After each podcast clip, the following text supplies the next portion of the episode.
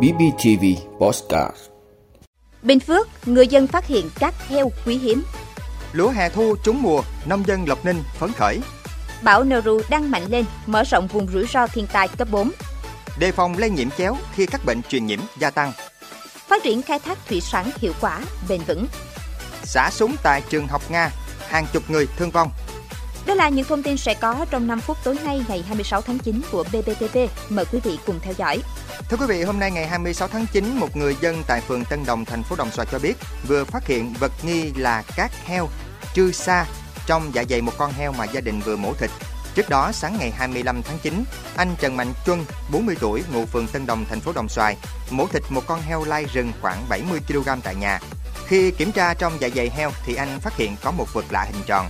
Khi rửa sạch, vật lạ này có hình dáng như quả trứng, xung quanh có lông màu xám, không có mùi hôi mà thoang thoảng thơm như mùi thuốc bắc, nặng hơn một trăm gam. Một số người mổ heo lâu năm ở Bình Phước khẳng định đây là trư sa, hay thường được gọi là cát heo, một vật được đồn đại là quý hiếm và có giá trị lớn. Trước đó, vào các năm hai không một bảy và hai không hai không, hai người dân tại Đồng Xoài cũng đã từng tìm thấy cát heo khi giết mổ tại nhà. Thưa quý vị, tại huyện Lộc Ninh, một trong những vườn lúa lớn của tỉnh, những ngày này, bà con nông dân đang bắt đầu thu hoạch lúa hè thu. Niềm vui hơn khi những bông lúa chín vàng trĩu hạt. Vụ hè thu năm hai không hai hai, toàn huyện Lộc Ninh đưa vào gieo cấy đến ngày mười lăm tháng chín, hơn một nghìn chín trăm tám mươi héc ta. Trong đó, sử dụng giống lúa xác nhận trên chín mươi lăm phần trăm.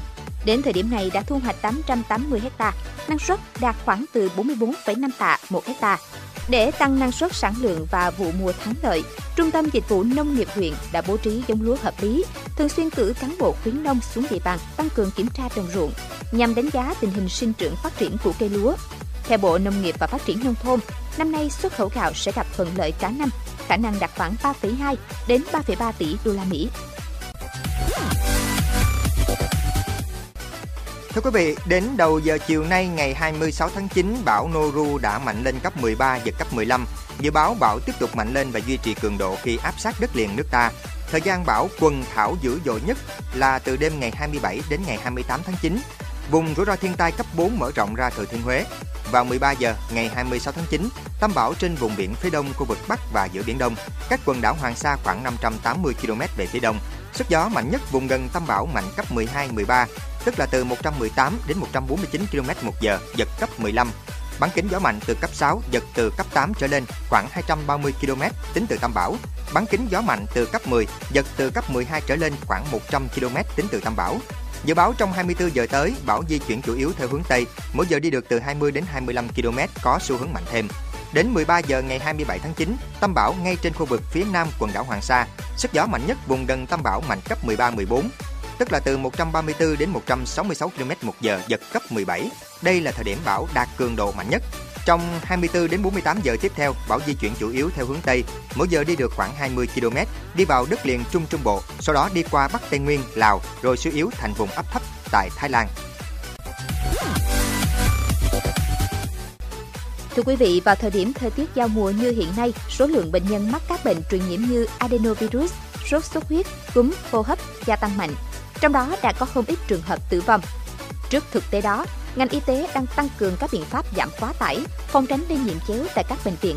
Trong các cơ sở khám chữa bệnh trên địa bàn Hà Nội, Bệnh viện Nhi Trung ương có số bệnh nhân viêm đường hô hấp đến khám được phát hiện mắc adenovirus nhiều nhất. Từ cuối tháng tám năm hai không hai hai, bệnh viện đã ghi nhận hơn một nghìn bốn trăm ca bệnh. Trong số ca nhiễm, có tám mươi phần trăm là bệnh nhi tại các quận huyện của Hà Nội. Từ ngày mười hai tháng chín đến hai mươi mốt tháng chín, tỷ lệ các ca được phát hiện mắc adenovirus chiếm mười phần trăm tổng các ca đến khám. Riêng ngày hai mươi hai tháng chín, bệnh viện đã phát hiện một trăm năm mươi ca, trong đó một nửa số bệnh nhân cần nhập viện. Hiện đã ghi nhận bảy ca tử vong là bệnh nhân mắc các bệnh lý nền đồng nhiễm adenovirus. Trước tình trạng quá tải bệnh viện kéo theo nguy cơ lây nhiễm chéo, Tiến sĩ Nguyễn Trọng Khoa, Phó Cục trưởng Cục Quản lý Khám chữa bệnh Bộ Y tế cho rằng adenovirus là bệnh truyền nhiễm thuộc nhóm B. Nếu bệnh nhi đã mắc các bệnh lý nặng, phức tạp hoặc phải can thiệp phẫu thuật mà mắc thêm virus adeno có nguy cơ tử vong cao. Do đó, các bệnh viện cần bố trí buồng riêng cho bệnh hô hấp, không nằm chung với nhóm bệnh khác, đồng thời thực hiện các biện pháp kiểm soát nhiễm khuẩn như đeo khẩu trang, khử khuẩn, không để lây lan dịch bệnh.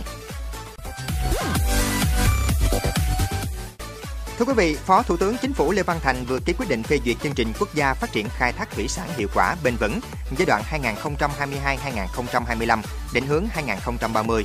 Mục tiêu cụ thể của chương trình đến năm hai nghìn không trăm hai mươi lăm là cắt giảm mười phần trăm hạn ngạch giấy phép khai thác thủy sản vùng khơi so với năm hai nghìn không trăm hai mươi. Xác định sản lượng cho phép khai thác theo loài đối với nghề khai thác cá ngừ đại dương.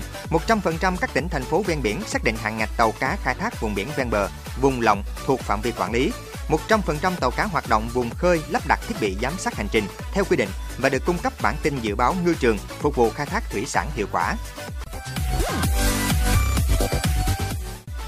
Thưa quý vị, trong ngày hai mươi sáu tháng chín, một vụ xả súng đã diễn ra tại trường trung học số tám mươi tám, thành phố Izeb, vùng Uransk.